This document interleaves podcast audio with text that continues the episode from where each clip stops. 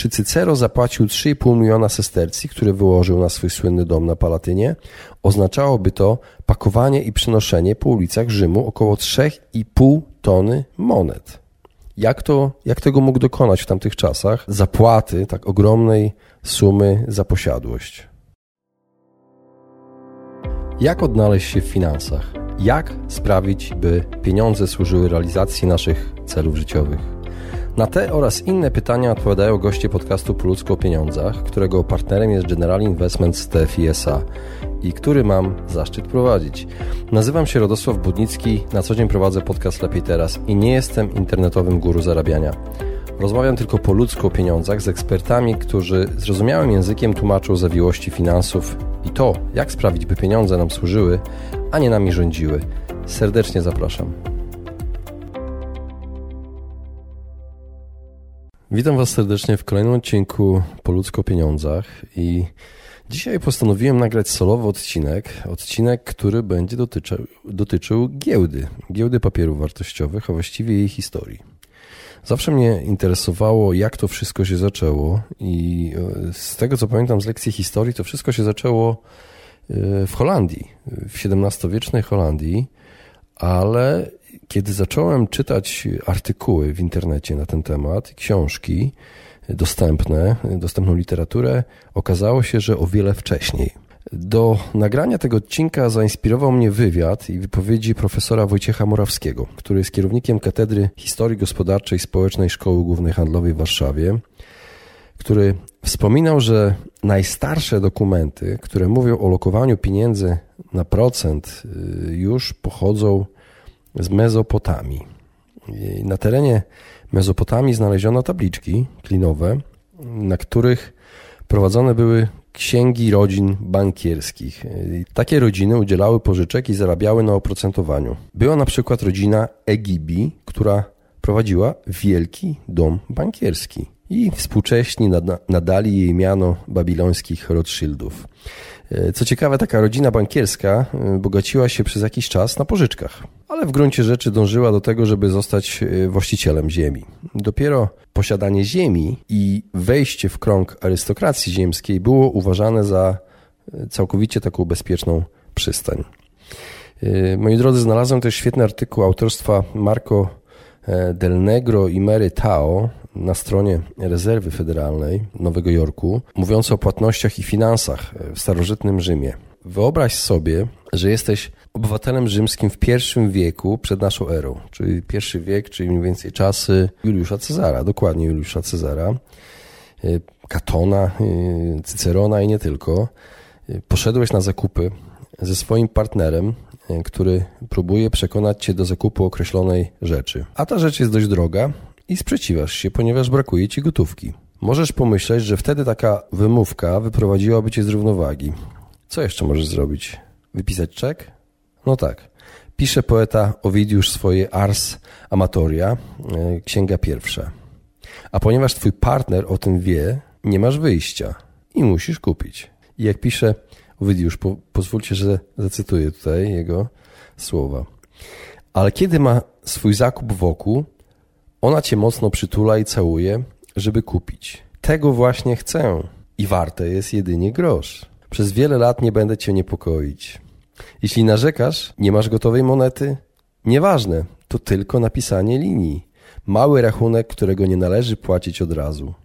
Przeklnij ten teraz czas, kiedy nauczyłeś się pisać. Tak Owidiusz pisze o reakcji partnerki i o tym, jak może zareagować partner w ówczesnym Rzymie na takie zachęty do wydania pieniędzy i okazuje się, że można kupować na kreskę, tak, to z tego co widać, że to jest na kreskę, na podpis i już wtedy pojawił się w Rzymie kredyt. W czasach rzymskich z rąk do rąk przechodziły spore sumy pieniędzy. Ludzie kupowali nieruchomości, finansowali handel, inwestowali swoje środki w prowincjach, zajętych prowincjach rzymskich, które zajęły rzymskie legiony. A jak to robili? Na przykład, tutaj znalazłem taki przykład Cycerona, słynnego mówcy, senatora i prawnika rzymskiego. Cyceron pisze: kupiłem ten dom za 3,5 miliona sestercji i Gaius Albanius jest najbliższym sąsiadem.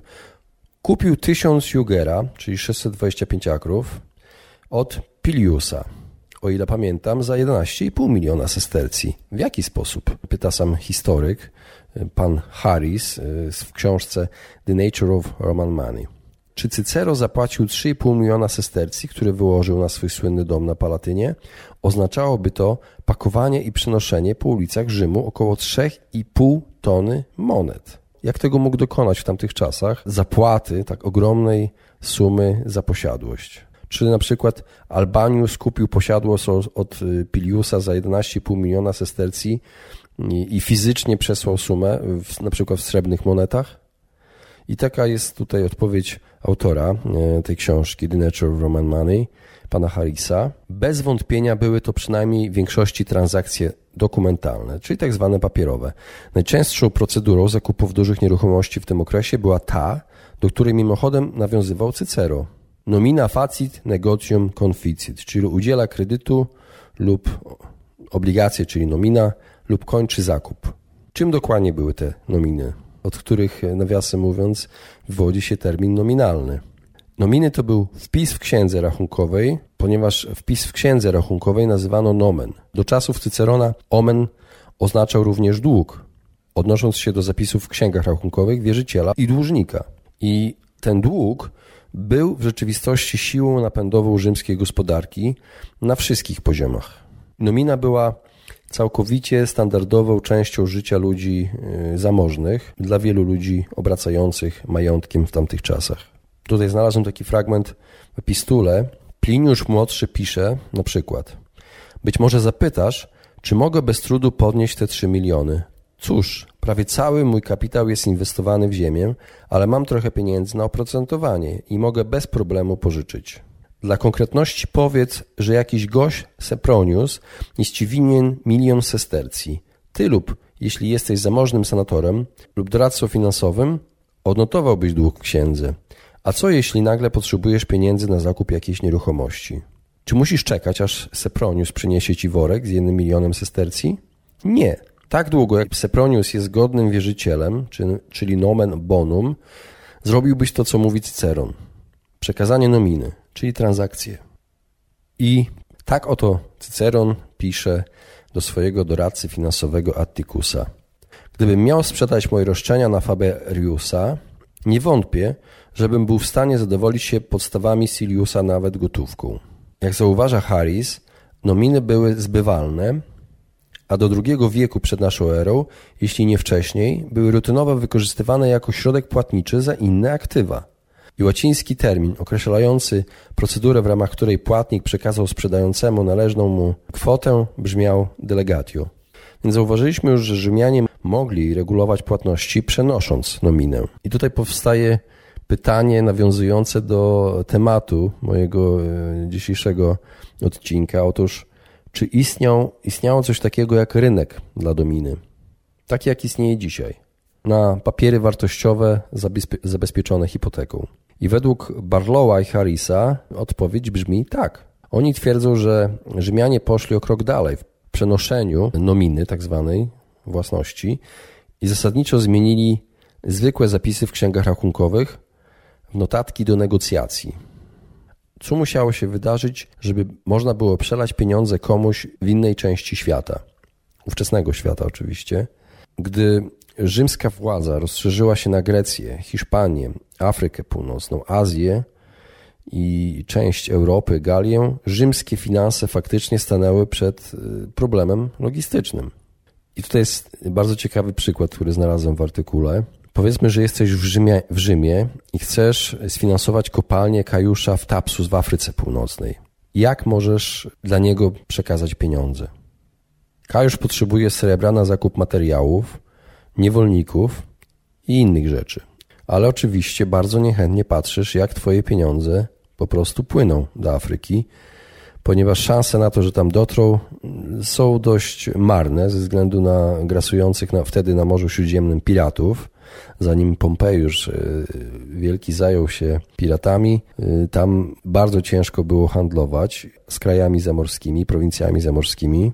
Statki rozbijały się w wyniku sztormu, różnego rodzaju awarii i w tym momencie na pomoc przychodzi tak zwane permutatio, czyli transfer funduszy z miejsca na miejsce poprzez transakcje papierowe. I był to wielki wkład Rzymu w starożytną bankowość. Jak to działało?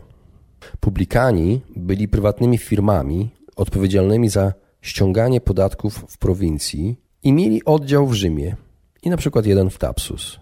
I tutaj jest taki przykład, że na przykład dajesz im srebro w Rzymie lub na przykład przekazujesz im jakąś nominę.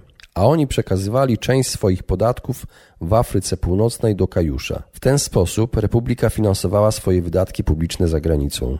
Ponieważ podatki były pobierane we wszystkich prowincjach, Rzymianie mogli przesyłać fundusze na całym świecie lub przynajmniej do części świata, który podbili, handlując roszczeniami z tytułu podatków. I można powiedzieć, że rzymski system finansowy miał już wiele cech współczesnego kapitalizmu. Rynek kwitł, ponieważ prawo rzymskie pozwalało na swobodne przekazywanie własności. Można było pożyczać pieniądze na procent, handlowano obcą walutą. Na całym terytorium Imperium Rzymskiego można było dokonywać płatności za pomocą tzw. trat bankowych. Powstało pojęcie kredytu, a także dość prymitywne jeszcze na tamte czasy formy ubezpieczania statków i innych form własności. Powszechnie spekulowano instrumentami finansowymi, a w odróżnieniu od Grecji w Rzymie nie było to uważane za haniebne. Na przykład Katon spekulował, jak się okazuje. Najlepszym rodzajem takiej spekulacji były pożyczki morskie. Te pożyczki finansowały wyprawy handlowe statków. Wierzyciel pożyczał armatorowi pieniądze i jeżeli statek zatonął, to wierzyciel tracił wszystko. Ale jeśli wyprawa zarobiła, to dostawał znacznie wyższy zwrot niż to było możliwe przy innych pożyczkach. Bo o ile odsetki od pożyczek były w Rzymie reglamentowane, o tyle akurat w przypadku pożyczek morskich to nie obowiązywało. I pożyczki morskie zaczęły się w Grecji, na wyspie Rodos i Rzymianie przyjęli je od Greków. I to właśnie z rodyjskich pożyczek morskich wywodzą się, moi drodzy, ubezpieczenia. A skąd wzięło się słowo spekulator? Otóż spekulator, czyli słowo łacińskie, oznacza wartownika, który miał wypatrywać, spekulare, niebezpieczeństwa.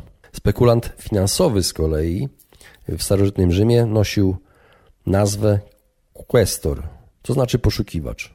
I o spekulantach jako grupie mówiono czasami Greki, czyli Grecy. Miejscem ich spotkań była okolica świątyni Kastora na Forum, gdzie tłumy mężczyzn kupowały i sprzedawały akcje i obligacje spółek dzierżawiących podatki za gotówkę i na kredyt nabywały różne towary, gospodarstwa rolne, posiadłości w Italii, na prowincji, domy, sklepy w Rzymie, w innych miastach, statki, magazyny, niewolników, bydło. No niestety taki to był system. Powszechne było niewolnictwo w tamtych czasach. Ale później również, w średniowieczu też, nazywało się to trochę inaczej. Pańszczyzna. A faktycznie było niewolnictwem. A w Polsce aż do XIX wieku. Jak komediopisarz Plaut przedstawiał rzymskie forum ówczesne? Że było to miejsce pełne nierządnic, sklepikarzy, lichwiarzy i bogaczy. Możemy ujrzeć w jego opisie też pierwowzory byków i niedźwiedzi z późniejszych giełd. Opisuje zwłaszcza dwie podejrzane grupy, z których pierwszą określa jako czystych chełpliwców, a do drugiej zalicza pyszałków, pyskaczy zjadliwych, co za nic, a bezczelnie zaraz z obelgami idą na drugiego. Samo wykonywanie wielu swych funkcji, na przykład pobór podatków czy budowę świątyń, państwo rzymskie zlecało stowarzyszeniom kapitalistów zwanym publikani.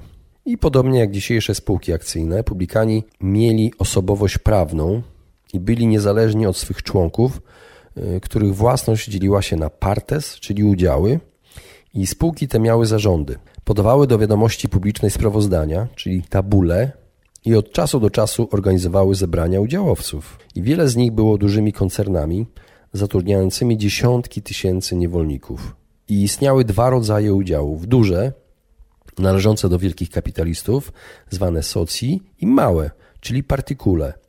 Handel nierejestrowanymi partykule odbywał się nieformalnie i przypominał dzisiejszy obrót pozagiełdowy. Na całym terytorium państwa rzymskiego publikanie otrzymywali system kurierów, w celu gromadzenia informacji, dzięki którym mogli decydować o tym, jaką cenę wykonania umowy zaoferować na przetargu i jaka jest wartość udziałów w spółkach przynoszących zysk. Wiadomo, że wartość udziałów takich spółek się zmieniała, udziałów, można powiedzieć, się zmieniała. I tutaj jest taki przykład, znalazłem przez autorów, podany, bardzo fajny.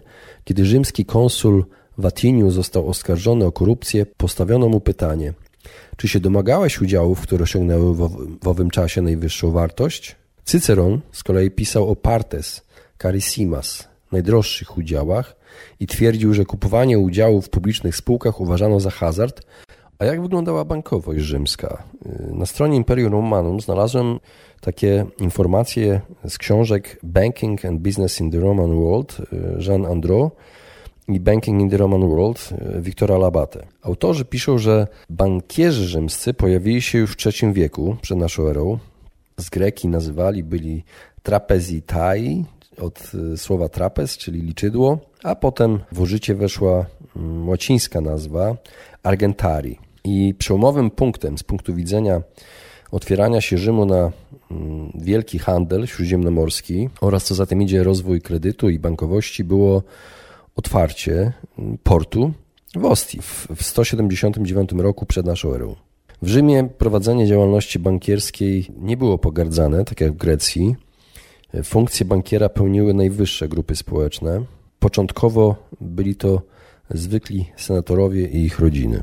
Istniały tak zwane stowarzyszenia bankierów, czyli societate argentarie, i kapitał na ich utworzenie pochodził z finansowych składek członkowskich, a uwalniano go w celu spłaty długów.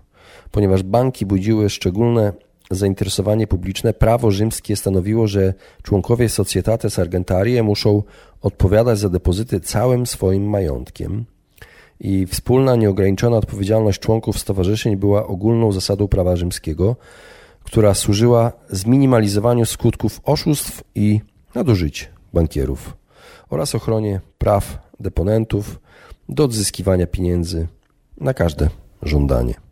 Ich księgi odnotowywały uznania, obciążenia rachunków klientów, traktowano je jako dowody w sądzie.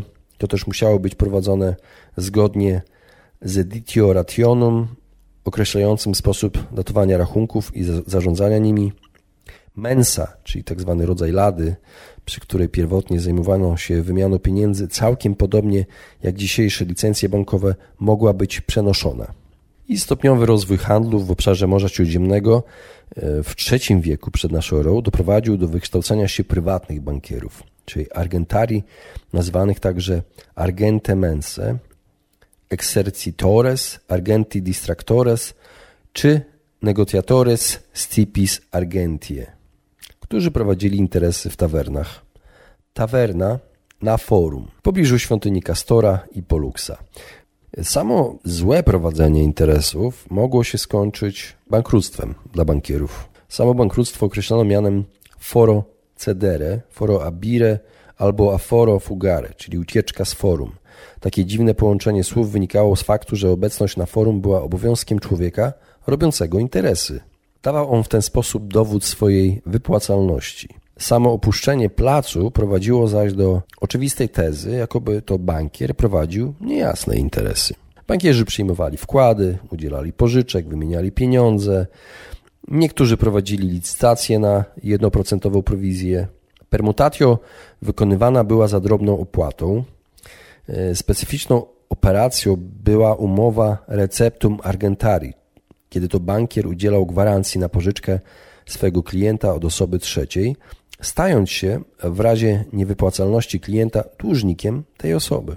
Z czasem ta operacja została zastąpiona przez constitutum debiti alieni, czyli nieformalne zobowiązanie do zapłaty cudzego długu. I tego rodzaju rozwiązania umożliwiały rozwój nowych operacji kredytowych. Lichwiarstwo było w Rzymie bardzo rozpowszechnione. Zajmowali się tym zawodowi lichwiarze, feneratores, jak i ekwici, czyli inna jakby kasta społeczna rzymska. Obywatel, jak wcześniej zostało wspomniane, mógł ubiegać się o pożyczkę. Prawo rzymskie znało dwa rodzaje pożyczek. Nexum, czyli zaciągana była w uroczysty sposób przy użyciu spiżu i wagi, wierzyciel mógł sprzedać dłużnika w niewolę. Także takie były konsekwencje niespłacenia. I mutuum była nieformalną pożyczką, której udało się wyprzeć starszą nexum. Odsetki traktowane były jako wynagrodzenie za korzystanie z cudzego kapitału. Z tego, co czytałem, Rzym miał dość rozwinięty system bankowości finansowej, przesyłania pieniędzy, udzielania pożyczek, kredytów, różnego rodzaju przedsięwzięć, udziałów, inwestowania i spekulacji. No ale Rzym upadł mimo tej swojej potęgi, wiedzy niesamowitej, rozwoju, poziomu rozwoju też finansowego, upadł. A jaka była przyczyna? Okazuje się, że rozpad Cesarstwa Rzymskiego był wynikiem inflacyjnej polityki rządu. Były przykłady już za Nerona, który jako cesarz, niezbyt popularny wśród Rzymian, psuł monetę poprzez dodawanie innych metali do srebra. To powodowało dewaluację waluty oraz ustanowienie cen maksymalnych na najważniejsze towary. To z kolei doprowadziło do niedoboru tych towarów i finansowej ruiny kupców i zaniknięcia handlu pomiędzy różnymi prowincjami. I był to oczywisty koniec bankowości. Państwo w rozkładzie zaczęło podejmować decyzje interwencjonistyczne. Działania były oparte na przymusie i to przyspieszyło proces dezintegracji kraju i umożliwiło barbarzyńcom zniszczenie i podbicie Cesarstwa Rzymskiego. I ten upadek świata antycznego rozpoczął bardzo długi okres średniowiecza i dopiero niemal 800 lat później we włoskich miastach i holenderskich miastach, jakieś 1000 lat później, bankowość i giełda zostały odkryte na nowo. Właśnie wysłuchaliście podcastu Po ludzku o pieniądzach. Mam nadzieję, że Wam się podobało.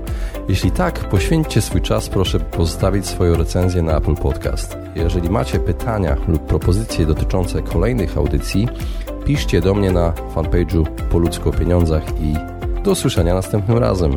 Pozdrawiam serdecznie.